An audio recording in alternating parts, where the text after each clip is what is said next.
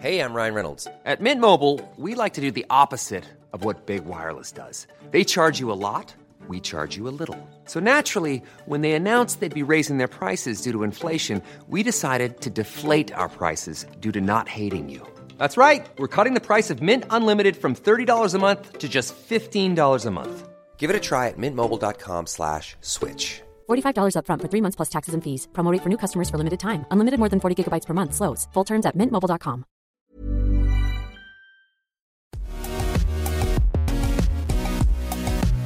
Bonjour à toutes et à tous, bienvenue dans Poula Raffut, ravi de vous retrouver pour ce nouveau numéro un peu spécial, mais en fait comme chaque numéro, chaque semaine, à chaque fois nos invités sont très spéciaux. Et pour animer cette émission, bien sûr l'excellent Arnaud Beurdelet. Salut Arnaud.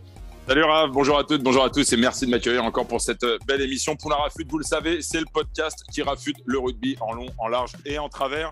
Celui que vous pouvez écouter dans votre salle de bain, sur votre vélo, dans votre voiture, dans le métro, bref, partout où vous le souhaitez. Je vous rappelle que ce podcast est à retrouver sur toutes les bonnes plateformes d'écoute, hein, de Deezer à Spotify, en passant par Acast ou Apple Podcasts. N'hésitez donc pas à vous abonner et à filer cinq étoiles à notre ami Raph Poulain. De cette façon, vous recevrez chaque semaine le dernier épisode directement sur votre smartphone. Raph, je te laisse nous présenter notre invité du jour, un invité dont tu souhaitais absolument recueillir le témoignage pour de nombreuses raisons.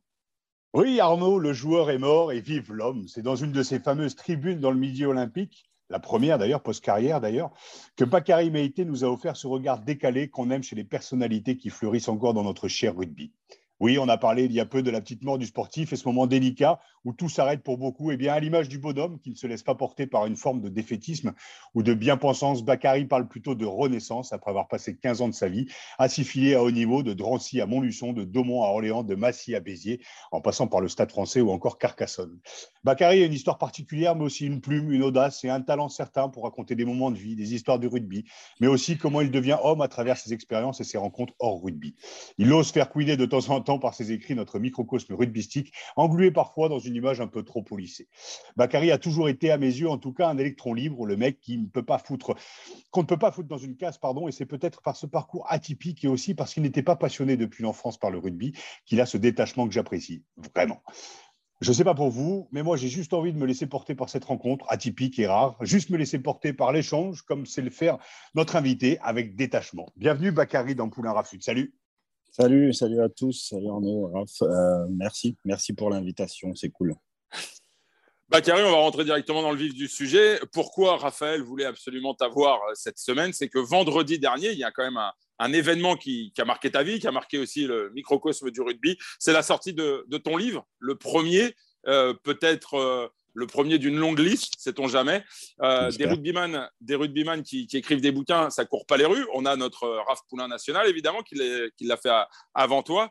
Euh, raconte-nous, qu'est-ce qui t'a poussé finalement à te lancer dans ce, dans ce défi ? Alors, euh, effectivement, c'est un truc que je faisais depuis, euh, depuis longtemps. J'ai toujours écrit, euh, j'ai toujours aimé ça et… Euh, j'ai souvent posté des choses sur mes réseaux sociaux, des choses comme ça, c'était un peu confidentiel pour les gens qui me suivaient. J'ai souvent écrit aussi uniquement pour moi, sans forcément le, le partager. Et quand j'ai eu l'occasion de, de faire ce, ce que j'ai fait à l'hôpital, j'ai pris des notes dès le premier jour et en compilant ces notes-là, je me suis dit, euh, sur les conseils d'Aristide Barrault, un autre rugbyman qui a écrit un livre, ah ouais, que très, ça très pourrait… Bon mec, ça artiste, pourrait, euh, artiste ouais, comme un, toi. Un artiste. Et c'est, enfin, la, jeunesse, la jeunesse de ce livre, elle lui est un peu… Euh, Elle lui a un peu lié et euh, du coup, je me suis dit euh, pourquoi pas en faire un, un bouquin et j'ai présenté ça à notre éditrice en, en commun, Mireille Paulinier, et euh, elle m'a donné son feu vert et, et voilà. Mais c'est, c'est assez fort quand même comme euh, la manière, en fait, je ne sais pas pour toi, mais tu sais ce truc en fait qui devient fluide. Il y a un bouquin qui c'est de Neale Donald Walsch qui s'appelle « Conversation avec Dieu » où en fait, tout devient fluide en fait quand tu commences à écrire. Je ne sais pas si tu l'as vécu comme ouais. ça en fait. C'est un, peu comme ça que moi, c'est, un, c'est un peu comme ça que je l'ai vécu. Moi, aucune volonté de sortir le bouquin, mais ça dégueulait de partout, ça sortait. Et puis, une espèce de plume, en fait, en tout cas, ma personnalité qui arrivait à, à, à être mise sur les ordinateurs, sur des feuilles blanches. J'écrivais le jour, la nuit. Je ne sais pas comment tu l'as vécu, toi, ce moment de se dire, en fait, ouais, je peux en faire quelque chose. Et avant ouais. ce moment-là, cette manière, cette, cette fluidité qu'on… Il y a peut-être aussi une similitude sur le terrain ou ce qu'on appelle le flow. Tu sais, c'est le moment où tout est réuni, le corps, les émotions, le mental, la spiritualité, tout est réuni. Et moi, quand je prenais le stylo, je ne sais pas comment tu l'as vécu, mais en fait, tout sort comme ça. Quelque chose d'assez ouais. naturel, sans volonté, sans volonté de, de, de, de, d'égo, égo de, de, de vouloir exister non, non. autrement qu'à travers la plume. Non, non, clairement, clairement ça. C'est, euh, moi, quand des fois j'écris, effectivement, euh, je ne vois même pas le temps passer et ça, ça sort tout seul, euh, souvent euh, par des gros blocs. Il y a des fois où j'écris euh, pendant plusieurs jours d'affilée, il y a des fois où j'écris, j'écris très peu.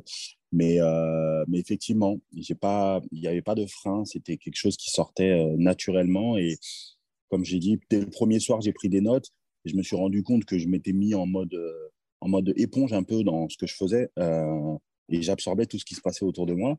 Et euh, le soir, je le ressortais euh, avant de me coucher d'une manière générale et j'ai toujours fait ça pour euh, tout, tout ce qui m'entourait sur des sujets de société, sur ce que je voyais, sur le rugby, sur plein de choses. Et à chaque fois que j'observe ce qui se passe autour de moi, j'ai envie d'en, d'en faire quelque chose à l'écrit, ça passe par, par mon cerveau et ça ressort par, par la plume et, et euh, c'est quelque chose qui se fait assez naturellement. Alors ce livre, euh, Bakary, euh, c'est Les Chiffons Bleus. Alors là, j'ai que les épreuves écrites pour ceux qui nous regardent, euh, les épreuves non, non corrigées, mais voilà, le livre, il est là. Donc Les Chiffons Bleus, euh, on, on, on, je vais faire j'ai le pitch. J'ai l'impression hein, d'être je... Laurent Ruquier, là, le, le livre devant ma tête. Profite-en, ah, profite-en, ah, on est là pour ça aussi, justement, pour mettre en avant ces petites œuvres d'art, j'aime bien. Moi. Alors justement, ah, moi, je ne suis pas Thierry Ardisson pour faire le pitch, mais c'est le récit hein, d'une expérience un peu atypique. Euh, petit flashback, on est en mars deux mille vingt, tu es en vacances au Brésil. Le président de la République, Emmanuel Macron, prend la parole et annonce le confinement, euh, une épreuve, un, une nouveauté dans la vie de, de, de tout à chacun. Et toi, tu es au Brésil et c'est le point de départ de, de ce livre. Est-ce que tu, tu peux nous, ah ouais. nous raconter la suite ?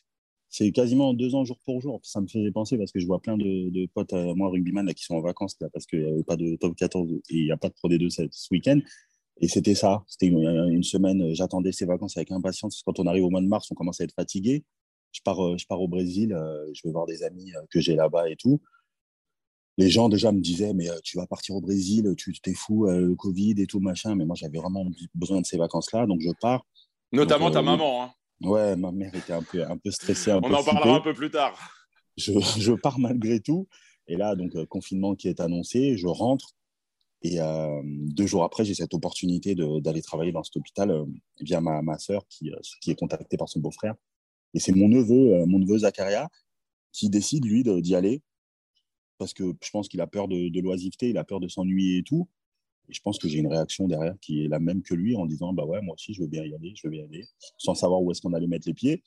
Et on y va et le lendemain, on se retrouve à, à travailler euh, moins de vingt-quatre heures après dans cet hôpital où, dont on savait, on savait absolument rien. En tant qu'agent d'entretien, hein, je précise, hein, ouais, Bakary. Ouais, ouais, en tant qu'agent d'entretien et euh, on m'a filé une mission. Euh, je remplaçais quelqu'un qui avait clairement qui avait décidé d'arrêter parce que la personne avait eu peur du Covid. Euh, je faisais des tâches que les médecins parfois étaient euh, obligés de faire ou les, les infirmières et tout. Et c'était ça qui était plutôt chouette parce qu'on se dit euh, ben, vaut mieux qu'ils soient occupés à faire autre chose, à s'occuper des, des, des patients, des malades que de, de faire du, euh, du nettoyage qui n'est pas leur fonction première. Donc euh, c'était en ça qu'on se sentait vraiment utile avec mon neveu. Euh, je reprends un peu le, le, le parallèle avec le livre que Rav avait écrit quand j'étais Superman il y a, il y a quelques années. Euh, ce, qui est, ce qui est assez euh, troublant, c'est que c'est un, c'est un vrai témoignage de ce que tu as vécu et en même temps, ça se lit comme un roman. Est-ce que, ouais. est-ce que y a, tout, tout est vrai dans le livre ou est-ce qu'il y a une part euh, romancée ? euh, Non, très honnêtement. La seule chose qui est fausse dans les livres, c'est les noms, c'est les prénoms. J'ai dû changer les prénoms pour, euh, pour des raisons euh, mmh. euh, que, que tout le monde comprend. Euh, Mais mis à part ça, j'ai absolument tout ce qui se passe dans le livre est vécu comme ça. Alors effectivement, ça peut se lire comme un roman, mais c'était une parenthèse de ma vie qui s'est passée comme ça et, euh, et j'ai voulu la raconter de cette manière-là. Et euh, c'est, un, c'est plutôt un beau compliment de me dire que ça se lit comme un roman. Ah non, c'est, non c'est, c'est, c'est, c'est très vivant. C'est de, l'authent- c'est, c'est, c'est, c'est de l'authentique. Moi, je voudrais juste revenir sur le côté, le côté asso. J'ai eu, j'ai eu l'occasion de bosser pour les Restos du Cœur en deux mille treize. Et puis, quand le confinement est arrivé aussi, j'ai, j'ai, j'ai fait un peu de distribution de bouffe. Je suis d'ailleurs allé à Massy, je suis allé dans tous les clubs pour récupérer de la bouffe et distribuer dans d'autres assos. Au-delà de ça, moi, ce que je voulais savoir, parce que je trouve qu'on a quand même pas mal de similitudes, toi et moi, nous, au-delà du, au-delà du bouquin, de la plume, de ce côté artistique qu'on assume complètement et de ce détachement par rapport au rugby, qui est pour moi un, un épiphénomène dans nos vies, très important, mais qui nous, permet, qui nous a permis ouais. de devenir ce que l'on est. Mais euh, c'est l'hommage par rapport à ma mère, en fait, et par rapport à nos parents, en fait. Euh, en tout cas, cette éducation qu'ils nous ont donnée, ou cette volonté de se tourner vers les autres, moi, je l'ai vécu comme ça, le rugby. Et, et ce que j'ai fait, c'est pas du tout une mise en avant par rapport au Resto du Cœur, j'en ai rien à branler, c'est pas le truc.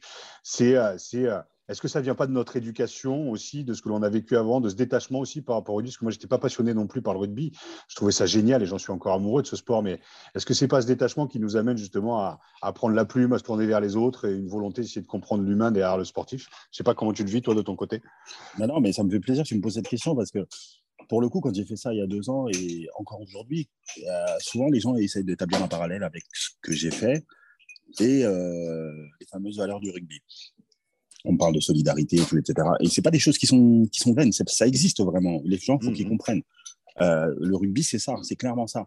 Mais quand on me pose la question de savoir si effectivement euh, c'était par rapport à, à, au rugby que j'avais fait ça, j'essayais de leur expliquer que le fait que je me sente bien dans une équipe de rugby et que je me sente bien dans le rugby et tout, et cetera, ça découle du fait de l'éducation que j'ai eue. Et la solidarité me vient d'abord, en premier lieu, de l'éducation que j'ai eue. Et effectivement, c'est ça, c'est, ça s'est sublimé dans, dans le monde du rugby. Et euh, si j'ai fait ça euh, à l'hôpital, je pense qu'effectivement, comme tu le dis, c'est avant tout par rapport à l'éducation que j'ai reçue. Et moi, la solidarité, je, je la vis et je, j'ai grandi avec, parce que je grandis dans une famille nombreuse. Et de facto, quand tu es dans une famille nombreuse, tu es obligé d'être solidaire. Tu n'as pas le choix, en fait. Et, et c'est comme ça. Et est-ce que c'est grâce à ça que je me suis bien senti dans le monde du rugby? Clairement, oui. Et effectivement, ça a permis euh, de faire ce que j'ai fait dans le rugby et aussi de faire ce que j'ai fait à l'hôpital. Mais je pense que ce n'est pas l'inverse. Et, euh, et le fait que tu poses la question, c'est clairement que tu as compris la, la chose. Mmh. D'ailleurs, Zachary, tu parles, euh, Zachary, pardon, c'est ton neveu, euh, Bakary, euh, tu parles de, de solidarité familiale parce que quand tu rentres du Brésil, c'est le point de départ du livre, mais il euh, n'y a plus de train, il n'y a plus rien, tu ne peux pas rentrer à Carcassonne, donc tu squattes chez ta, chez ta grande sœur, ouais. euh, à qui tu rends d'ailleurs un, un bel hommage puisque tu, tu, tu racontes malheureusement le, le départ prématuré de, de ton papa et, qui, ouais. et, de, et ta grande sœur qui a joué un rôle important, hein, de, c'est, c'est ce que tu, tu racontes un peu dans, dans, dans le livre. Là où je voudrais en revenir, c'est, c'est, c'est vraiment ce, ce point de départ, cette décision d'aller à l'hôpital quand tout le monde vit sous la terreur d'un virus que, que, que personne ne maîtrise. Et il y a cette phrase dans le livre, euh, le premier jour où tu arrives à, à l'hôpital Sainte-Périne, où tu prends conscience d'une chose, c'est la peur. Euh, je te cite, hein, tu dis « J'ai peur, peur d'être contaminé, peur de contaminer mes proches, peur même d'y laisser ma peau. » Ouais, mais la décision, elle se prend une fraction de seconde. Oh. Et c'est, c'est, c'est quelque chose de totalement inconscient qu'on fait sans savoir. Encore une fois, je le dis, je ne savais même pas quel hôpital, je ne savais même pas où, je ne savais rien. J'avais juste envie d'aller aider et de, et de, et de, et de faire comme, comme mon neveu. Et effectivement, donc on prend cette décision, on y va. Et là, c'est quand il y a un contre-coup qui arrive après. Et là, tu dis, mais en fait, je, je, effectivement, je suis à l'hôpital et euh, je vais côtoyer des malades. Euh, il y avait des, des infirmières, des aides-soignantes qui, qui nous mettaient en garde en nous disant « Attention, vous n'appréciez pas de cette chambre-là, euh, il ne faut surtout pas laisser sortir ce, ce, ce patient-là, et cetera et cetera » Et donc, ce, le contre-coup, il arrive et là, tu dis « Ah ouais !» Et donc, c'est, pas, c'est, pas, c'est réel. Les gens meurent de cette maladie. Euh, moi, j'ai, j'ai tout de suite été… Euh, tout, mais j'ai été rassuré dans un… parce qu'on était dans un microcosme où les règles étaient respectées et les choses se passaient bien. Et je raconte à un moment… je ne sais plus si j'en parle dans le livre, mais la seule fois dans, pendant cette période-là où je me suis senti très, très mal à l'aise, c'est quand j'ai dû aller faire les courses au Carrefour à Porte d'Auteuil, où effectivement, là, je me retrouve avec des gens qui ont peur. Il y a des gens qui ont des masques, il y a des gens qui ont des gants, les gens sont agressifs dès que vous vous approchez d'eux, il y a des, et cetera, et cetera. Et c'est, c'est, c'est quelque chose qui n'est pas du tout ordonné. À la différence de l'hôpital où on était, il y avait des règles. Il fallait porter des gants, il fallait mettre un masque, il fallait changer toutes les quatre heures. Il y avait tout un protocole à respecter, et cetera, et cetera. Donc, dans ce microcosme, je me sentais plutôt safe après le contre-coup. Et effectivement, quand je me retrouvais à l'extérieur, là, je me, je me sentais un peu moins, un peu moins, un peu moins safe. Il y a, y a, y a une chose qui m'a, qui m'a marqué aussi, euh, Bakary, c'est que la tâche qui t'est, qui t'est, qui t'est donnée, elle est quand même très chronophage, très répétitive. Euh, tu dis, euh, et je, je te cite encore, tu dis que tu te sens tel Charlie Chaplin dans les temps modernes. Tu passes ton temps ça. à essuyer des rambardes et des boutons d'ascenseur. C'est exactement ça. Je faisais littéralement tous les jours la même chose, sur le même circuit, dans le même ordre, et en plus euh, un peu monomaniaque. Je faisais tout le temps la même chose. Et, euh, je, donc, je commençais toujours par le rez-de-chaussée, je montais l'étage, ensuite je redescendais, et tout, et cetera. Et pour moi, c'était hors de question de changer l'ordre. Et je passais tout le temps dans le même, dans le même truc. Et j'étais resté là-dessus. Et alors, effectivement, quand j'ai commencé à écrire ce livre, j'étais parti un petit peu sur un, en mode tableau de bord, euh, tableau de bord, pardon, carnet de bord, et euh, je me suis rendu compte que ben non, ça allait être très chiant à lire si jamais je racontais euh, mon quotidien tous les jours et tout, et euh, parce que c'était tout le temps la même chose. Du mais coup, on le perçoit attaché. Quand même dans le livre, hein, Bakary. On ouais. le perçoit que c'est quand même très répétitif. Et il y a une chose qui m'a marqué. Euh, tu dis que le premier jour, tu sors épuisé. Euh, je, pareil, ouais. je te cite, dix virgule soixante-quatre kilomètres affichés sur ton Apple Watch, soit ouais. treize mille six cent cinquante-quatre pas. C'est, ouais, finalement, non. c'est moins fatigant d'être, d'être rugbyman professionnel, non ? C'est clair, si je reprends les données G P S euh, des dernières années, c'était pas ça. Mais euh, non, non. Tu n'as jamais fait des, dix bornes dans un match ? Au rugby, non, je fais pas de demande. Je plaisante. euh, non, non, mais c'est vrai. J'ai été surpris. Et mon neveu me l'a dit en plus. Lui, il, on est rentré à la maison, il m'a dit « Je ne pensais pas que c'était aussi dur de faire le ménage. » Et je me suis rendu compte, effectivement, que la première journée, j'étais harassé, j'étais harassé, que j'ai continué comme ça, sur le même rythme, tous les jours, six jours sur sept. Et enfin, je me suis clairement rendu compte de la pénibilité du travail.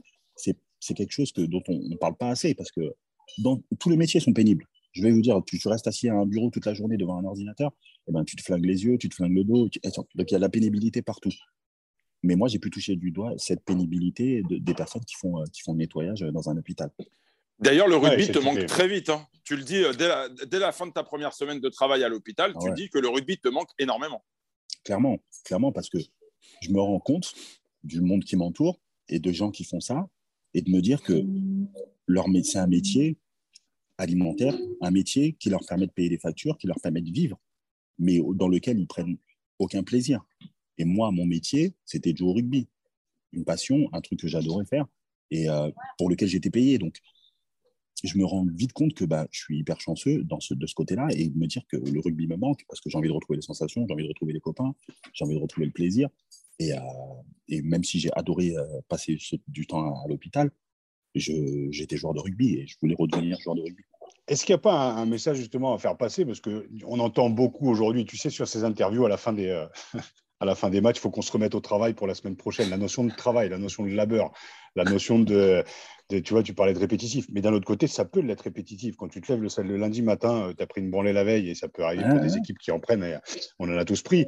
Euh, c'est de, ouais, tu vas au boulot, tu vas à la muscu, tu as des trucs un peu rébarbatifs. Mais, euh, mais cette notion de plaisir, est-ce que c'est pas la, ce supplément d'âme, l'amitié un petit peu qu'on a dans le rugby et qu'on ne retrouve pas obligatoirement dans beaucoup, beaucoup de métiers euh, hors rugby, ce qui d'ailleurs…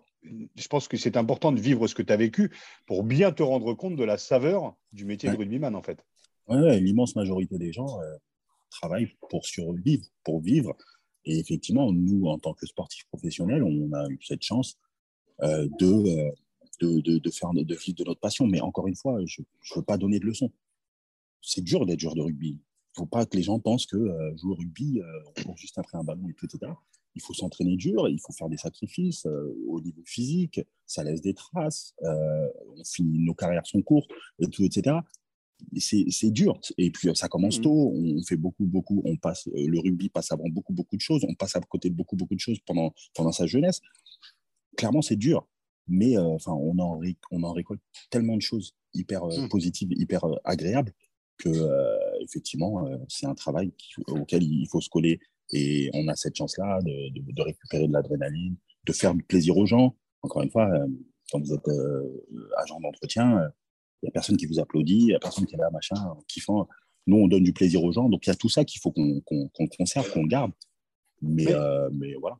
Parce que tu disais, tu vois, j'ai introduit, le, j'ai introduit le, le, le, le petit portrait que j'ai fait de toi, justement, sur la notion de, de plus d'une renaissance que d'une mort. Est-ce que le fait que…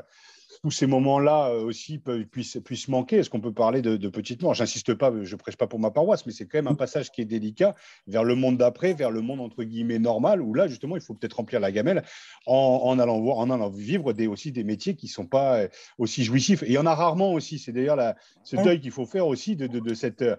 Tu vois, de, de ce côté, euh, enfin, de cette adrénaline, de ces émotions en fait que l'on vit et que l'on ne vivra plus euh, après. Et le remplacement, on peut peut-être courir après, après toutes ces émotions, mais on les retrouvera peut-être jamais. C'est clair.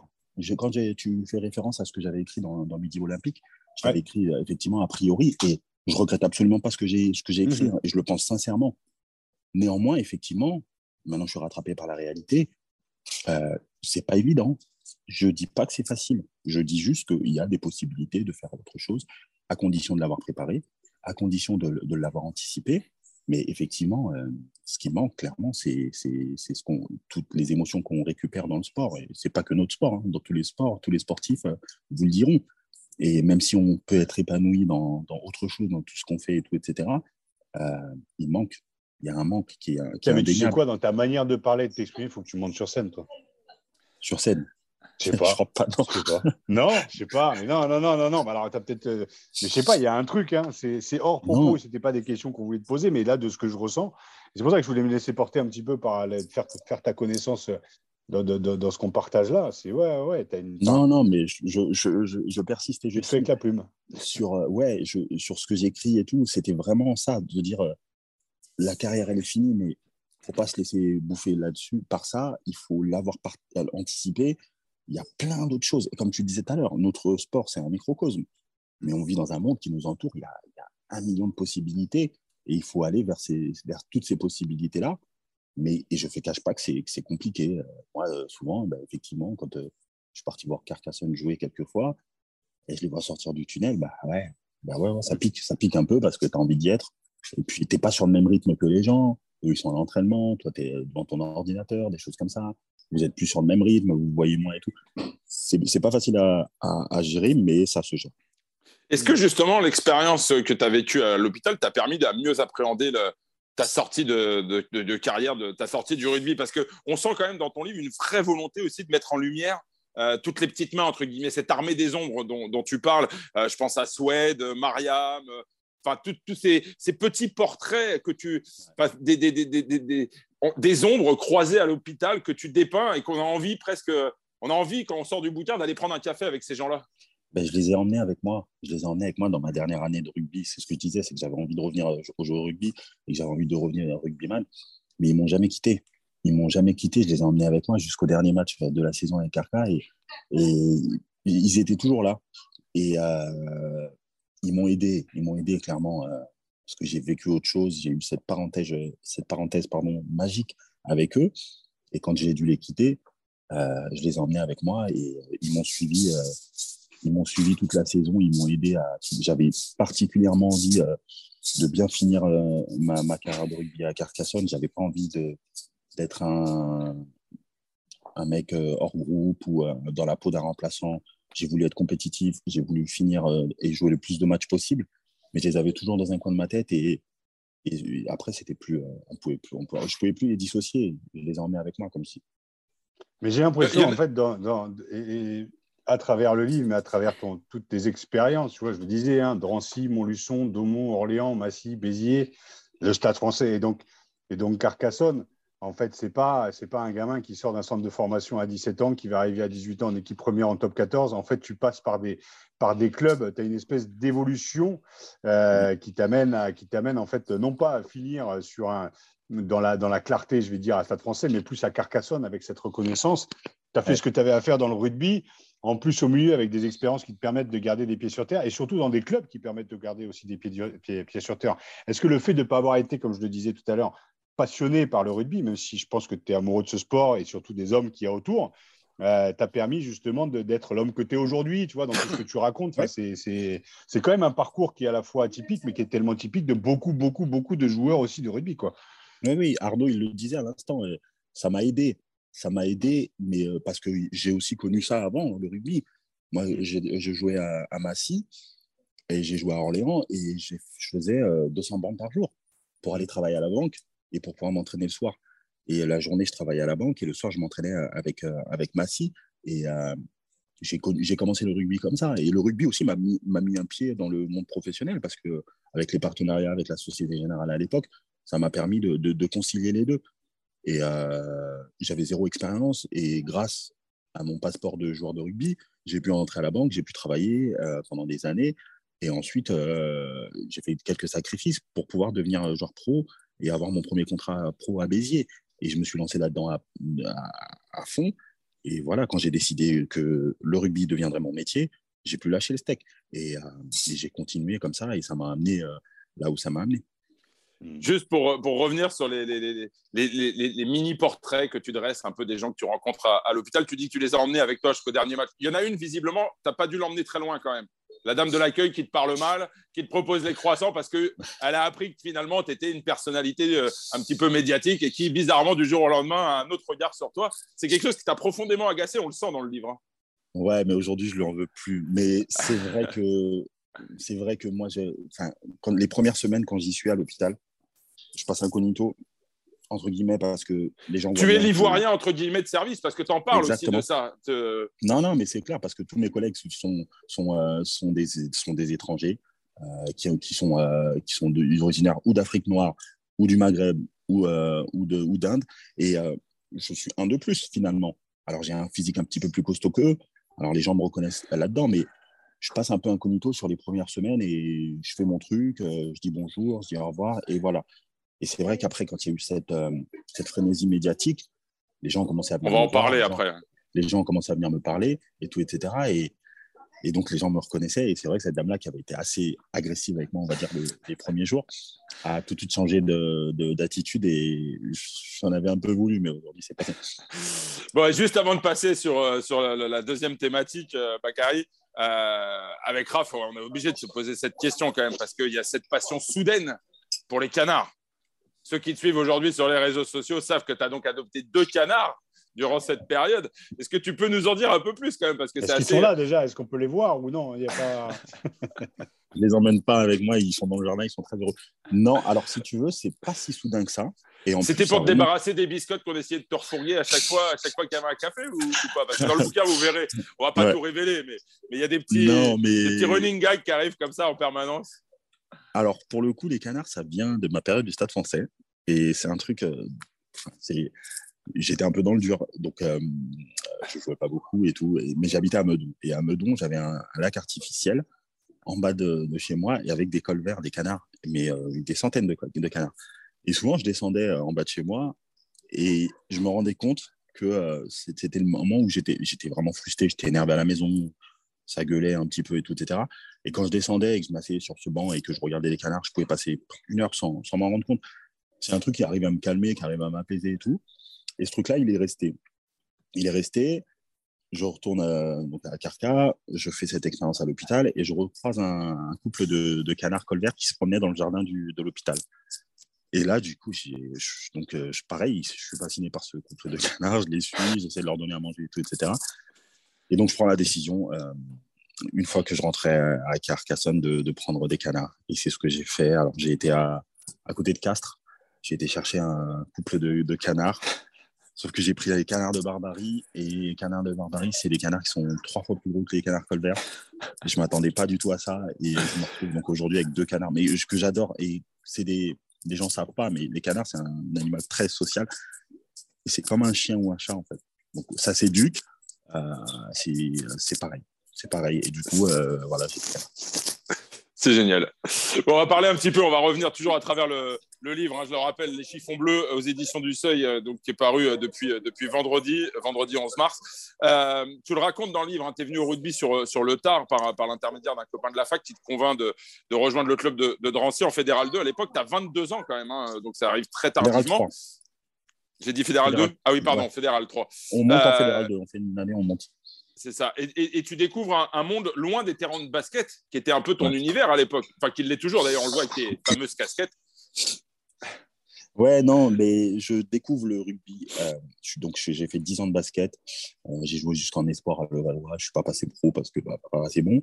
J'étais un peu un, un chien de garde sur le terrain de basket. J'étais très, très bon en défense. Euh, voilà. Je me régalais, mais et du coup, euh, quand euh, se présente euh, à moi la possibilité de faire du, du rugby, je suis un peu sceptique. J'y vais parce que mon pote me, me tanne pour que j'y aille, et j'y vais à Drancy. Et là, je découvre des mecs, euh, des mecs géniaux avec qui j'ai commencé le rugby. J'ai commencé le rugby avec des mecs.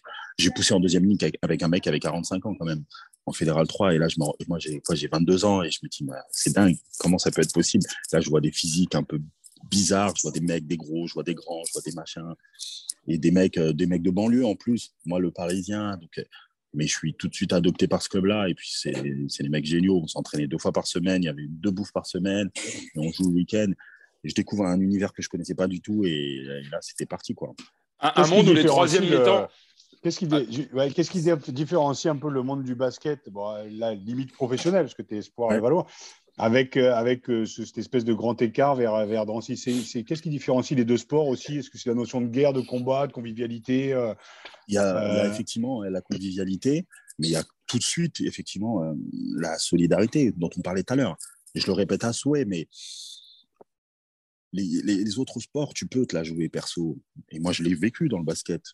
Tu pouvais euh, jouer perso, tu pouvais dire, euh, enfin voilà, c'est lui la star de l'équipe, c'est lui qui va prendre tous les shoots, c'est lui qui va machin. Et s'il ne veut pas défendre, il ne défendra pas. Il faut lui donner la balle et tout machin, bidule chouette. Au rugby, ça n'existe pas. Tu ne peux pas faire ça, en fait. Et moi, j'ai découvert ça. Et puis, je me suis rendu compte que, ben ouais, il fallait y aller pour les copains.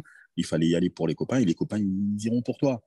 Et je découvre un peu ça, et, et je découvre effectivement la convivialité aussi, le, cet esprit. Et puis, et c'est justement, comme si euh, dans le livre, il y a une phrase magnifique, Bakary. Euh, bon, voilà, tu on raconte quelques troisième mi-temps.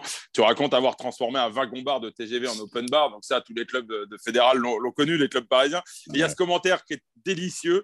Je te cite, quant à, quant à l'addition, qui arriva au club quelques semaines plus tard, elle était plus salée, elle était plus salée que les chips dont je mettais moins frais durant tout le trajet. Ah non, c'était, c'était ils avaient, la S N C F, après je les plains, les pauvres, parce que c'est comme tu le dis, ça a dû arriver une paire de fois. Et, et moi, je découvre tout ça et je me dis, mais le, le mec était derrière son bar, il, il a juste abandonné, il a dit, écoutez, allez-y. Et là, et là c'était parti. Et, et on, mais, c'était, c'était, mais c'était pas méchant, c'était pas... C'était pas de la casse pour de la casse, c'était pas de truc, c'était vraiment de la convivialité et que ça a débordé. On s'est laissé déborder, c'est pas à faire, hein, mais on s'est laissé déborder. Et puis après, bah, effectivement, derrière, il y a des conséquences et il faut, faut les assumer, hein, tout simplement. Alors, dans le bouquin, pour, pour, pour raconter un peu ta carrière, il n'y a, a que deux chapitres réellement qui évoquent finalement euh, ton parcours rugbystique, euh, en tout cas ton parcours euh, professionnel, qui a débuté à vingt-sept ans, hein, donc sur, sur le tard, hein, Bakary. Euh, le premier, c'est celui qui est consacré à, à Béziers. Et c'est surtout pour souligner combien tu n'étais pas en phase avec le maire de la ville, hein, Robert Ménard. Et le second, c'est Carcassonne, qui t'a ouais. donné goût un peu au rugby après ton, ton passage au Stade Français. C'est un choix, finalement, de ne pas ouais. avoir beaucoup euh, misé sur le rugby dans ce bouquin. Ouais, clairement, ouais. Et c'est même pire que ça, je vais te dire, c'est Mireille, mon éditrice, qui m'a, qui me l'a imposé. Je ne voulais même pas en parler. Je ne voulais pas parler rugby parce que ce n'était pas, c'était pas ça qui, qui était le plus important. Mais Mireille m'a obligé à le faire parce qu'il fallait contextualiser, il fallait recontextualiser. Et puis... Euh, l'histoire, elle est claire, elle n'est pas anodine. C'était... Et quand il euh, y a eu cette frénésie médiatique, c'était un joueur de rugby qui faisait ça, au-delà de, de, de, de moi. On mais, va en parler euh... après, parce que tu as une dent ouais. contre les journalistes. Hein. Enfin, pas une dent, mais en tout cas, tu as mal vécu. On va, on va un râtelier, il n'a pas une dent, c'est un râtelier. Mais euh, pour rebondir sur effectivement les deux passages que j'évoque, qui ont été hyper importants dans ma carrière, c'est Béziers, où j'ai vécu une histoire d'amour extraordinaire avec, avec le, le, le, le public, les supporters, avec un club de passionnés, un club historique que j'ai appris à, à connaître. Pareil, ça, tu vois, c'est, enfin, tout le monde devrait connaître l'histoire de Béziers. Tous les sports, tout, tout, tout le monde. Alors aujourd'hui, on est plus jeunes, pas Stade Toulousain, mais il faut savoir ce que c'était Béziers à l'époque. Et ah, les, gens doivent le, les gens doivent le savoir. Et moi, j'ai, j'arrive dans ce club-là et je, je découvre une passion que je n'ai jamais connue. Et, euh, et donc voilà, ça se passe super bien pour moi. Et puis effectivement, il y a ce petit truc avec, avec le maire. Je rebondis là-dessus. Il est revenu sur ses propos contre lesquels j'avais pesté à l'époque. Et donc, je me dis que ça me conforte dans l'idée que j'ai eu raison de le faire, même si ça n'a pas été facile parce que ça m'a, ça m'a coûté quelques ennuis. Mais euh, aujourd'hui, le, le voir regretter d'avoir fait ça, c'est, c'est clairement euh, une fierté. C'était des moi. propos sur les migrants, hein, je, je rappelle, pour remettre dans le contexte. Mmh. Effectivement, c'était par rapport à ça. Et puis ensuite, euh, Carcassonne, ouais, Carcassonne, c'est... je finis avec, sur trois saisons, euh, dont une euh, qui est frappée de, du Covid. Mais quand je pars du Stade Français, je suis euh, à deux doigts d'arrêter le rugby parce que je me dis que je ne vaux plus rien, que je ne sers plus c'est rien. C'est Christian Labitte, hein, d'ailleurs, qui te, qui, te, ouais. qui te tend la main et qui, tu, tu lui rends un c'est bel hommage, d'ailleurs, dans le bouquin. C'est, ouais, c'est Nash qui, qui vient, qui, Christian Labitte qui me, qui me remet dans le, dans le, dans le jus. Et, et ça aussi, c'est des choses qu'il faut savoir, euh, comment dire, pour les joueurs de rugby, il faut savoir euh, rendre euh, à César ce qui appartient à César. Et la, la carrière d'un joueur, elle tient à tellement peu de choses. Et, euh, et j'en sais quelque chose parce que je l'ai vécu au Stade Français où euh, j'ai été entraîné par des mecs qui ne m'avaient clairement pas choisi et qui avaient décidé que bah, peu importe ce que je faisais, ils ne compteraient pas sur moi. Et, et donc voilà. Et donc, euh, ça vous met dans un état qui est un peu compliqué. Et la, au final, euh, avoir la confiance de, de quelqu'un comme, euh, comme Christian Labitte, euh, avec la carrière qu'il a et surtout qu'il a joué au même poste que moi, c'était quelque chose d'hyper revigorant et ça m'a reboosté et ça m'a permis de, de bien finir. Vous avez ce point commun tous les deux, bah, d'avoir joué au Stade Français tous les deux évidemment, mais surtout d'avoir euh, très mal vécu cette période euh, du Stade Français, euh, ouais. peu après l'arrivée de Hans Peter Wild, avec notamment euh, toute la gestion orchestrée par, euh, euh, par Heineke Meyer et euh, je vais quand même le citer, le, le directeur général de l'époque, Fabien Grosbon, euh, que tu avais qualifié d'être délicieux de façon un peu ironique, euh, Bakary, euh, il y a quelques temps. je... Alors, j'ai un point d'honneur à ne pas insulter les gens de façon publique sur les réseaux sociaux et tout, et cetera. Et je continuerai à le faire. Mais ce monsieur, il a fait clairement du mal au, au Stade Français. Il a fait beaucoup, beaucoup de mal. Les supporters le savent, les gens qui sont en dehors du club le savent un peu moins. Mais il a fait énormément de mal. Et, euh... et parce qu'il n'y connaissait Moi, rien. Je... Parce il connaissait connaissait rien. rien. Je ne cherche pas du tout d'excuses. Moi, je l'ai rencontré non, non, plusieurs non, fois. Mais... On a beaucoup échangé. Le mec voulait faire un Stade trois point zéro, voulait faire de ce, de ce club. Le, je me souviens, ce n'était pas le Real Madrid, c'était le Bayern de Munich du, du, du rugby. Mais c'était la, c'était la, c'était la cour des miracles. Déjà, quand, ça commence sur les, quand ça commence sur des formules, des formules comme ça, là, déjà, ça sent le sapin. Et euh, moi, je me faisais une joie parce que, pour le coup, du coup j'ai des, j'ai, mon, mon, mon supporterisme, il a commencé avec le Stade Français. Moi, je m'intéresse au rugby. Euh, après ma première saison à Drancy, je vais au stade, je vais à Jean-Bouin, je, je, je suis fan du Stade Français. Et de pouvoir me retrouver euh, joueur au Stade Français, c'était une, une, une chance magnifique pour moi. Et puis, je m'étais dit, voilà, et ils avaient, la politique, c'était de recruter des Parisiens, des gens qui ont envie de jouer au, au rugby pour Paris, pour leur ville et tout, et cetera.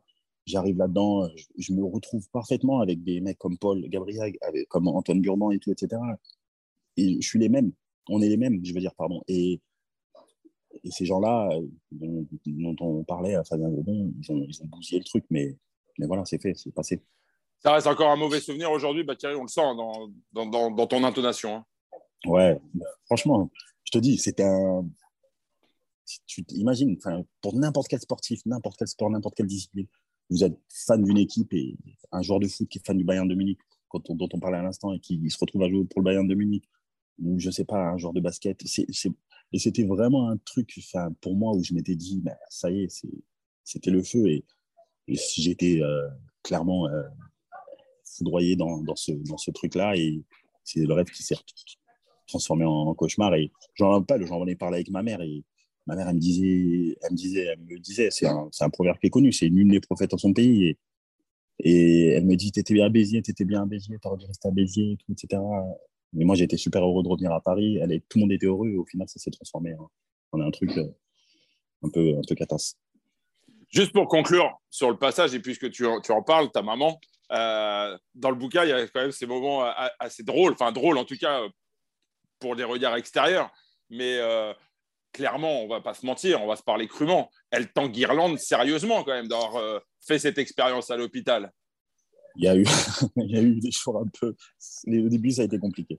Ça a été compliqué parce qu'elle flippe. Elle flippe, tout simplement. Elle me dit, qu'est-ce que tu vas faire là-dedans ? Qu'est-ce que tu vas faire là-dedans ? Tu n'as rien d'autre, d'autre à faire que de te retrouver à l'hôpital pendant une, une, une pandémie. Et euh, elle a peur. Et je la comprends, mais j'essaie de lui expliquer que bah, déjà, bah, c'est un peu de sa faute. C'est l'éducation qu'elle m'a donnée. Je lui dis, je lui dis pas comme ça parce que voilà. Mais euh, et surtout, euh, je, j'essaie de lui faire comprendre que c'est ce que j'avais envie de faire et, et ce que et, et aussi je lui dis bah ça a été ton métier à toi aussi pendant pendant des années donc euh, tu peux pas m'en vouloir. Alors il y a cette peur effectivement et puis il y a aussi le, je pense un petit peu de sur le qu'en dira-t-on. Euh, elle se retrouve à être la, la mère d'un, d'un sportif pro, à la mère d'un, de quelqu'un qui fait le ménage. Et comme tous les, les, les parents qui ont immigré en France et tout, ici, qui ont travaillé dur pour, pour, pour assurer un avenir meilleur à, à, à leurs enfants, c'est clairement pas pour que leurs enfants euh, se retrouvent à faire la même chose qu'eux, ils ont subi. Ma mère, elle n'a pas choisi d'être femme de ménage. C'est juste qu'elle était uniquement qualifiée pour ça. Et nous, on a eu une éducation, on a été à l'école et tout, et cetera. Et elle ne comprenait pas que je revienne sur cette... Euh, sur cette case-là, donc, euh, donc voilà. Et vous ta sœur et ton famille, neveu en prennent pour leur grade aussi. Hein. Vous êtes vous ouais, on, est, on, est, on est cinq enfants. On est cinq enfants. Ok, euh, donc est-ce que la c'est, voilà, la, la question que je te pose, est-ce que c'est dur pour une mère, euh, euh, Meïté, de, de suivre un gamin comme Bakary, vu ton parcours, vu ce que tu es aujourd'hui, vu ce que tu lui as fait, pas subir, hein, loin de là, mais bon, après, euh, c'est, c'est quand même des métiers, euh, c'est déjà de rugbyman, banquier. Ah, bah, euh... non, mais ça a été... Ça a été dur. Un voyage à bord pour les parents. Bah, ah oui, clairement. Et surtout, bah, ma mère, enfin, là encore ce week-end, euh, je l'ai, quand je l'ai vue, elle m'a dit, mais elle me dit, mais elle racontait à sa copine, elle, elle lui dit, mais de toute façon, lui, il essaye tout. Et il faisait du basket, il est parti essayer le rugby, et maintenant il écrit des livres. Elle dit ça comme ça, mais euh, ah oui, ça a été dur de, de me suivre parce que euh, elle n'a pas compris. Pareil, du jour au lendemain, je lui dis, bah, j'arrête le basket, je vais faire du rugby. Alors, elle me dit, oui, mais il faut que tu mettes un casque, il faut que tu mettes ceci, il faut que tu mettes cela. Je lui dis, ok, et tout machin. Puis elle a commencé à me suivre. Elle ne pouvait pas regarder un match de rugby au début, et puis finalement, elle s'y est mise, et, et aujourd'hui, elle, elle, elle adore ça. Et euh, aujourd'hui, bah, voilà, je l'emmène encore dans un autre, un autre univers. Quand je lui présente le livre, parce qu'elle n'en savait rien, j'avais demandé à mes frères et sœurs de garder le secret, et je lui ai présenté le livre une fois qu'il était fini et tout, et je lui ai amené en main propre. Elle, elle a été surprise, et elle se dit, mais où est-ce que tu t'en vas encore ? Et, et ça, c'est... Enfin, voilà. C'est pas facile, effectivement. Une autre, une, autre, une autre question aussi, parce que tu parles de tes frères et sœurs. Comment on vit avec un frère comme Bakary ? Ah, écoute, moi, je suis... Euh... Chacun a son chemin, chacun a son chemin dans la famille, j'imagine. Ouais, mais... alors, ouais, non, non, clairement, mais moi, je suis... Euh... Ouais, on va dire, je suis un peu celui qui part dans tous les sens, mais enfin, j'ai tellement de d'admiration. Visiblement, c'est ta grande sœur, tu suis le droit. Dernier, t'es le... ouais. Je suis au milieu. D'accord. J'ai deux grands frères, j'ai un grand frère et une grande sœur, un petit frère et une petite sœur, donc je suis au milieu. Et effectivement, ben, ma grande sœur, c'est la boss, c'est, c'est le boss, c'est, c'est elle qui, ah oui, c'est elle qui commande. Oui, parce que tu racontes dans, dans, le... dans le livre, on, on sent bien que faut pas qu'il y ait un, ah oui. Ah oui, mais un dérapage commencé... à domicile. Hein. Effectivement, ça a commencé depuis depuis toujours, mais. C'est aussi tellement, euh, je lui dois tellement de choses, c'est ma, c'est ma confidente, c'est, elle a joué le rôle d'impresario là, avec, les, avec, les, euh, avec la presse. Voilà, j'ai, j'ai un frère qui est chef dans, des restos, euh, dans un grand resto parisien, ma petite sœur qui est dans la fonction publique, mon frère qui a monté son entreprise. Moi, je les admire. Enfin, voilà, on n'était pas du tout une famille de rugby et tout, donc ils ont découvert ça un peu, ils ont regardé ça un petit peu de l'extérieur, ils étaient fiers de ce que je faisais, mais... Moi, je pense que j'étais encore plus fier de ce que faisais que de ce que je faisais moi. Alors, juste pour conclure, Bakary, sur, euh, sur cette partie, euh, en tout cas, du, enfin, sur le livre notamment, avant de parler un petit peu de ton, ton avenir, euh, tu as une critique un peu acerbe hein, envers le monde des médias parce qu'effectivement, il y a euh, un premier média, je crois que c'est R M C, tu en parles avec Pierre Amiche, qui, qui évoque ton, ouais. ton, ton, ton aventure à, à l'hôpital. Et puis après, il y a un emballement où tout, tout, tous les médias s'emparent finalement de, de ton histoire. Et... Euh, et finalement, tu es assez déçu de la façon dont, dont, dont ton affaire est appréhendée, dont ton affaire est traitée sur le, sur le plan médiatique. Euh, ouais. co- comment tu l'as vécu ? C'était quoi, une frustration ? C'était... Euh, c'était, comme tu l'as dit, Pierre Amiche euh, qui, qui fait ce, ce, ce papier et, et euh, je, je suis très content de le faire parce que Pierre, c'est un pote maintenant en plus et tout. Donc... Mais moi, je me suis dit, bah, ça va rester dans la sphère rugby et puis euh, on va en parler en rugby rama, on va en parler en idole, on va en parler... Euh, voilà. Et là, je me rends compte que ça prend une autre tournure et que ça commence à faire les médias. Je fais les médias nationaux, les radios, toutes les matinales, toutes ces choses. Donc, je, encore une fois, pour parler des gens avec qui je travaillais, et tout, et cetera, euh, des gens qu'on invisibilise, euh, qui font un métier très dur et qui n'ont pas attendu le Covid pour, euh, pour venir faire ce travail-là, j'accepte bien volontiers de parler. Et je me dis, euh, voilà, comme ça, euh, on pourra parler de ces gens-là, on pourra parler de ce métier-là, on pourra parler du fait que... Ben, c'est une évidence pour tout le monde qu'un un hôpital, ça doit rester propre et tout, et cetera. Mais c'est une évidence. Mais pour que ce soit évident, il faut qu'il y ait des gens qui, qui le fassent. Et là, ça continue, ça continue, et puis ça ne s'arrête pas. Et puis surtout, à la fin, c'était vraiment devenu euh, des gens qui, qui voulaient avoir une histoire du, euh, du rugbyman qui a fait le ménage. Et, euh, moi, je m'en fous. Je m'en foutais de ça. Je ne suis pas là pour euh, raconter mon histoire et tout. Et, euh, et c'est ça qui m'a un peu, ça m'a un peu surpris. Euh, J'étais habitué aux médias. Arnaud, on a, on a déjà discuté euh, niveau rugby. Euh, enfin, voilà, les conférences de presse, j'en ai fait. Il euh, n'y a aucun problème. Euh, les micros, tout ça. J'étais rompu à ça. J'étais rompu à ça, mais je n'étais pas rompu à euh, période Covid. On n'a rien d'autre à raconter. Ils font le truc, il faut le machin. Donc, là, tout le monde se jette sur la même chose. C'est la manière, en fait, dont on peut raconter. Je, je, je vais juste faire un parallèle. Quand mon bouquin est sorti, on m'a fait passer pour un ancien dieu du stade qui raconte sa descente aux enfers. Donc, tu avais Dieu, stade, descente, enfer. Ouais, ouais. M six, en une minute, c'était euh, cocaïnomane, dépressif, alcoolique, qui… Euh... Bon, les gars n'avaient pas lu le bouquin. Pourquoi je t'ai dit ça ? C'est que… On fait les choses avec passion, je pense, en tout cas, vu, vu comme je t'entends parler au-delà de l'écriture, mais tu fais les choses avec passion. Moi, j'avais mis deux ans à écrire ce bouquin. Et la manière dont on peut être caricaturé, en fait, pour nourrir un peu le peuple avec des héros ouais. du genre humain, mais c'est juste un quart du tiers de la moitié de ce qu'on peut vivre, en fait, des rencontres que l'on peut faire. Moi, le bouquin, je l'ai écrit la troisième année avec Thomas Saint-Tourins, c'était une vraie équipe. Et la manière dont tu peux être caricaturé, c'est peut-être pour ça, en fait, et c'est la question que je te pose, c'est peut-être pour ça qu'on en veut aussi à ces médias, c'est que, en fait, tu as une putain d'expérience de vie, mais on va juste te caricaturer en deux minutes, juste pour nourrir le peuple et dire, allez, regardez, regardez les héros du genre humain qui… Mais en fait, ces héros-là, c'est, c'est, c'est le quotidien, ça a été le, c'est le quotidien de beaucoup, beaucoup de gens, en fait. C'est, ouais, c'est, est-ce non, que c'est, c'est un ce peu comme ça que tu as vécu le, le, les choses ? Oui, c'est, c'est comme ça que je l'ai vécu. Et c'est, il y a eu des… Encore une fois, je ne mets pas tout le monde dans le même panier. Et euh, j'en avais, je m'étais ouvert à, à mon éditrice Mireille et je lui avais dit euh, j'ai beaucoup de sollicitations, euh, tout machin. Elle me dit attention, euh, je comprends ta frustration, néanmoins, quand ton livre sortira, tu auras besoin de ces médias-là. Et ça, je le comprends tout à fait. Et je le comprends parce qu'aujourd'hui, je, j'ai envie que les gens découvrent mon livre, il faut que j'en parle et c'est pour ça que je suis là et tout, et cetera. Et je me prêterais volontiers à ça. Mais à l'époque, je n'avais rien à vendre, en fait. Mmh. Je n'avais pas de choses à vendre. J'étais là, je faisais quelque chose dont les gens voulaient parler, je l'entendais. Je voulais, moi, je voulais parler du microcosme, mais je voulais parler de, de, de mes collègues et tout, et cetera. Et euh, effectivement, comme tu disais, il y a des fois, j'avais des appels de, de, de trucs et euh, des gens qui voulaient m'avoir et me faire dire ce qu'ils avaient envie que je dise. Ils voulaient me faire parler des valeurs du rugby, ils voulaient me faire parler de machin, ils voulaient… Moi, je n'avais pas envie de parler de ça, en fait. J'avais juste envie de, de partager mon expérience, qui était un peu… Je comprends hein, la singularité de la chose. Je ne suis pas en train de dire que… Voilà. Mais j'avais juste pas envie d'être… Maintenant, puisque c'est ça, euh, un, un clic de plus euh, sur une brève, il fallait qu'on ait son, son, son lien Internet pour avoir du clic, pour mettre de la publicité, et cetera. Mais, et j'avais pas envie de ça. Moi, la question que je te pose, moi, Arnaud, mais je te la pose à toi, Arnaud, justement. Comment on le vit, toi, qui es un mec quand même de, qui est à la base. Moi, je me souviens des articles qu'on a fait. Et encore aujourd'hui, j'aime à bosser avec toi. Mais est-ce que ce n'est pas difficile aussi d'exister avec… Euh, Euh, je dirais son, son intégrité dans un, dans un système médiatique aussi qui court après le, qui court après le clic. Et la question, c'est pour toi, Arnaud, c'est vrai que c'est, c'est, c'est savoir comment, tu, comment on le vit aussi en tant qu'homme et en tant que, en tant que, en tant que journaliste. Ça fait vingt ans que tu es dans le métier, ça fait vingt ans que je te connais, toi, tu n'as pas bougé d'un iota, mais tu vois évoluer le sport, tu vois évoluer… Moins de cheveux. Comment on le vit en tant que journaliste? Ben, non, alors moi, je rejoins… Je, honnêtement, alors d'abord, je vais te faire une confidence, Bakary, c'est que quand j'ai lu ce passage-là, je me suis dit… Wow, purée, j'ai intérêt à être bon sur mes questions là parce que et parce que parce que parce que fondamentalement tu avais raison, je pense, sur le fait que euh, les médias avaient besoin de faire du remplissage. On va pas se mentir. Et moi, je vais prendre l'exemple Midi Olympique. On a fait quand même pendant plusieurs semaines, plusieurs mois, un journal cent pour cent rugby avec zéro rugby. Et il fallait, à un moment ou à un autre, il fallait remplir le journal, il fallait être inventif, il fallait… Alors ce genre d'histoire, évidemment, que nous on s'est jeté dessus. Après nous, je pense qu'on avait toute légitimité à faire.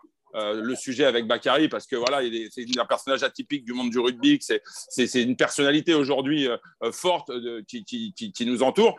Donc, on avait cette légitimité. Après, voilà, je ne vais pas euh, faire l'avocat du diable ou l'avocat de la, d'une cause perdue, mais évidemment qu'il y a des médias qui se sont jetés là-dessus juste pour faire du sensationnalisme. C'est probablement euh, euh, voilà, le, le cas pour, pour certains médias. Euh, après, il y a, voilà, il y a la sensibilité de chacun. Et moi, j'entends…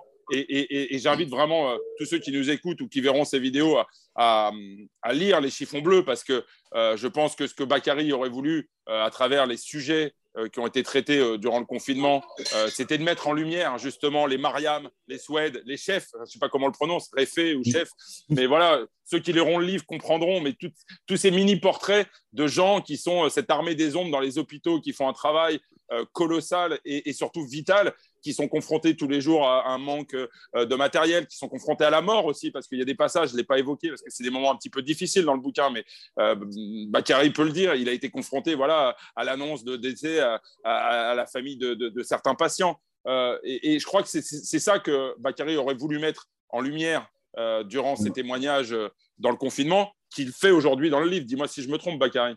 Non, non, clairement, c'est ça. C'est, c'est clairement ça. Moi, j'ai, j'ai voulu, dans ce livre-là, et c'est important, et tu me disais, tu soulignais la qualité de, de tes questions, et, et là c'est pareil, c'est que je, me, je, me, je m'impose effectivement de, de répondre à, à des interviews, effectivement, mais j'ai envie de répondre à des interviews de gens qui ont lu le livre et qui s'intéressent au livre. J'ai pas envie de répondre aux mêmes questions auxquelles j'ai répondu il y a deux ans. Alors, effectivement, le livre porte sur ce que j'ai fait il y a deux ans, mais euh, moi j'ai envie qu'on parle du livre, et ce livre-là, effectivement, c'est décrire le microcosme pendant lequel j'ai vécu, dans lequel j'ai vécu pendant, pendant, pendant cette période, et toucher du doigt euh, la dureté du travail des soignants. Tout le monde sait, euh, a priori, que euh, être euh, infirmier, infirmière, euh, être soignant, c'est dur. Manque de moyens, manque de matériel, et tout, et cetera. Et moi, j'ai pu toucher du doigt ce truc-là, j'ai pu y être au, au plus proche, et j'en parle, et j'en parle, et j'ai envie d'en parler. Et, euh, et ça, c'est, c'est une des choses qui était importante pour moi. Je rigole parce que dans le livre, il y a une scène incroyable, à un moment où on vous livre de, des, des, des vêtements qui ressemblent à des sacs poubelles. Et c'est toi, c'est Bakary, qui finalement qui, qui fait un peu le juge de paix au milieu ah ouais. d'une réunion intersyndicale, j'ai envie de dire, où il y en a qui sont pour, il y en a qui sont contre. Enfin, c'est juste incroyable, quoi. C'est, des salles, c'est, c'est clairement des sacs poubelles. Et moi, alors déjà, j'avais une seule crainte, c'était qu'on me dise euh, « faut que tu le portes ».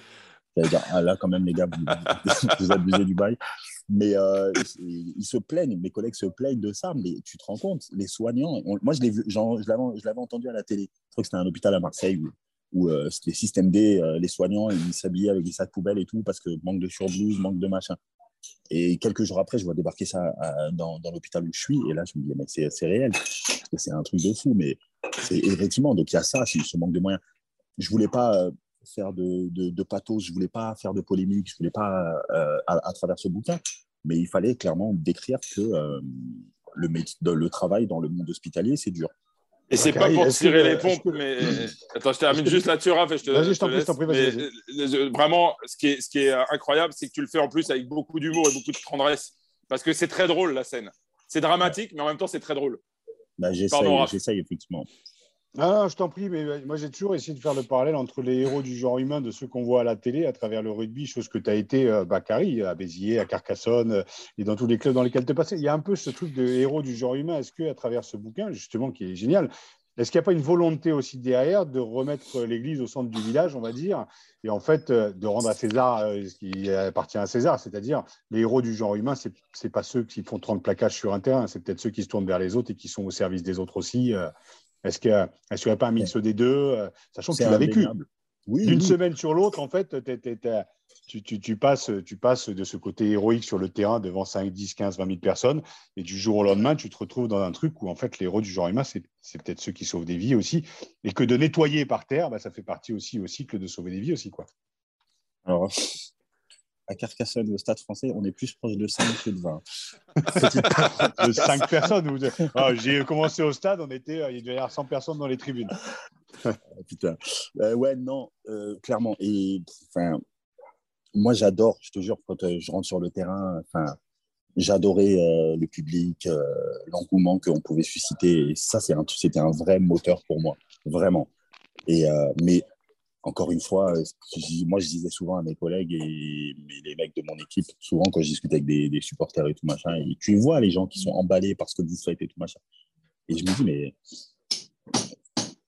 autant on doit, ça doit être mis en valeur le travail de rugbyman parce que c'est un métier dur et tout, autant ça reste que du sport. On file des émotions aux gens, mais euh, on n'a pas inventé le vaccin contre la rage. Et, euh, et ça, c'était important de, de, de le savoir. Et effectivement, il y a des gens et, au quotidien qui sont bien plus importants que nous. Mais encore une fois, il n'y a, a, a pas de classement à avoir. Il n'y a pas de hiérarchie. De... Non, non, non. Ah, voilà. Exactement, il n'y a pas de hiérarchie. C'est le mot que je cherchais. Il n'y a pas de hiérarchie. Mais on existe au même titre que, que voilà. Tu vois, il y avait ce débat aussi là, pendant, le, pendant le, le Covid, les confinements, entre ce qui était essentiel et ce qui n'était pas essentiel. Des artistes se retrouvaient mis au banc parce que euh, c'était non essentiel. Mais moi, je sais pas, c'est important de transmettre des émotions aux gens, de transmettre euh, des choses, de faire évader les gens de leur quotidien et tout, et cetera. Donc, euh, qui on est pour dire ce qui est essentiel et ce qui n'est pas essentiel, tu vois ? Tout est essentiel, en fait. Mais c'est Messieurs, on a, on a on hiérarchisé est... les réussites. Euh... On est, on est très long, on va bientôt, bientôt conclure, mais il y a quand même deux, deux, deux petites questions. Euh, parce que euh, moi, j'aimerais savoir, et on en a parlé avec Raph, euh, Il y a, dans le livre, tu parles de, euh, bah, que ton initiative a marqué quand même un petit peu le monde du rugby. Tu rapportes notamment certains messages reçus, ceux de Nicolas Bézy que tu connaissais euh, quasiment pas, sinon que vous aviez peut-être croisé le fer. Et puis, ouais. tu évoques l'appel, le coup de téléphone euh, du sorcier du Gers, Henri Broncan, pour ceux qui connaissent un peu l'histoire de ce, de ce sport. C'est un personnage emblématique, presque, presque mythique, hein, qui avait réussi des, des miracles avec, euh, avec son club de Hoche à l'époque. Euh, Est-ce que tu as senti le regard des gens changer éventuellement un petit peu sur toi dans le... Je parle dans le... vraiment à l'échelle du, du rugby, Bakary. Écoute, enfin, ouais, ouais, un petit peu, on va pas, on va, on va pas se mentir. Mais pour revenir sur ce que tu disais à l'instant, quand, euh, quand euh, Henri Broncan il m'appelle, moi, c'est, ça m'a, ça m'a, ça m'a clairement marqué parce que on se connaît pas, je le connais pas. Enfin, moi, je le connais à travers ce qu'il a fait. J'imagine qu'il m'a connu bah, à travers le fait du fait qu'il suivait le rugby. mais on ne se connaissait pas personnellement. Et c'était le deuxième contact que j'avais avec lui. Il m'avait déjà sollicité, je crois qu'il m'avait envoyé un texto quand j'avais pris position, effectivement, sur, euh, contre ce que, ce que Robert Ménard avait dit sur, au sujet des migrants. Il m'avait envoyé un texto pour me féliciter pour ma prise de position. Déjà, ça, j'avais, été, j'avais été halluciné de, de recevoir ça. Et ensuite, il y a eu ce coup de fil-là. Et c'était vachement important pour moi. Et euh, on ne cherche pas la reconnaissance de, de, de ses pairs, mais c'est toujours gratifiant et ça fait toujours plaisir. Et, et surtout quand c'est, quand c'est quelqu'un comme, comme lui, au même titre que le, le texto de Nico Bézy que j'ai reçu, je lui ai, je lui ai répondu, mais j'étais, je, trouvais ça, je trouvais ça hyper classe. Et effectivement, bah, quand on est retourné sur les terrains, j'ai eu des témoignages d'adversaires, de partenaires euh, qui, m'ont, qui m'ont clairement félicité pour, euh, pour ce que j'ai fait. Et c'était cool, c'était vraiment c'est cool. C'est pour ça que, que tu es important, c'est ce que je disais dans le, dans, dans le portrait en introduction, c'est pour ça que des mecs comme ça sont importants. Parce que euh, autant tu parais atypique, mais en fait, tu dégages un petit peu ce que beaucoup, beaucoup, beaucoup de, de gens pensent et euh, c'est assez positif. Tu vois, je parlais de la petite mort au début, mais en fait, toi, tu le transformes en renaissance et je pense que l'importance des mots, elle est là et que tes papiers dans le Midol et que ce bouquin et que euh, tes témoignages et que ce côté artistique, on en a besoin parce qu'on a besoin d'avoir des gens comme toi aussi pour inspirer les gens aussi différemment. Et que le retour de, le retour de, de, de bâton, de témoignages de Nico Bézy, de, de, de, de Broncan et puis bien d'autres, hein, parce que moi je te suis sur les réseaux et je vois aussi les témoignages de tous ces joueurs connus et inconnus. On a besoin de mecs comme toi. C'est, c'est, c'est, c'est... essentiel parce que ça permet, de, ça permet juste de s'identifier à autre chose que du gladiateur qui pense qu'avec ses couilles et son cœur, et ça c'est essentiel. Donc, euh, ah. Ouais, alors ouais, je, je, je, je, je suis cent pour cent d'accord avec toi. Il faut, et ce serait bien effectivement, mais tant la responsabilité, elle incombe aux joueurs autant qu'aux supporters qu'on sorte de cette, de cette image d'épinal de, de gladiateur, quoi, tu vois. C'est, on fait du rugby, c'est génial, on se régale et tout, mais j'en ai marre d'entendre euh, ou de lire « Putain, lui, c'est vraiment un guerrier. » Parce que oui, c'est parce qu'il a l'arcade ouverte, quoi. C'est bon, tu vois. Enfin, on joue au rugby, enfin, c'est un sport de combat. Oui, enfin... Bakary, mais parce que tu as connu, le, le, t'as connu l'envers du décor, c'est-à-dire que tu as connu de l'autre côté et qu'on euh, ouais. ne peut pas changer du jour au lendemain aussi le regard de, de, de nos supporters. Il faut le faire justement avec philosophie, avec parcimonie, et, euh, pas essayer de sauver quelque chose, que le rugby est plutôt beau. Et puis, je te dis, c'est par ces témoignages-là, en fait, qu'on arrivera aussi à changer les mentalités sur ce côté guerrier invulnérable, une fois de plus, qui pense avec ses couilles et son cœur, parce qu'on est bien plus que ce cliché. Donc, casser ouais. les clichés, ça passe par, par, par tes prises de parole, par ce podcast, par, beaucoup de, par le, le, la plume qu'a Arnaud aussi dans ses papiers. C'est, qu'est-ce qu'on a envie de laisser à la génération future ? La génération d'avant a été comme ça. Notre génération, et par ce côté artistique que tu as, bah, tu fais passer des messages. Et force est de constater qu'une fois de plus, Bézy, Broncan et bien d'autres, bah, tu es à ta place et tu es au bon endroit. Et ça fait du bien. Et c'est cette reconnaissance-là qui est plutôt chouette. Bah, merci. Merci. Allez, une dernière question pour conclure, parce que euh, moi j'ai aussi appris des choses dans ce livre, au-delà des, des, des témoignages et de la découverte d'une, d'une écriture euh, vraiment ciselée, euh, très, très, très portée sur, sur l'empathie et, et, et sur l'envie de, de, de partager.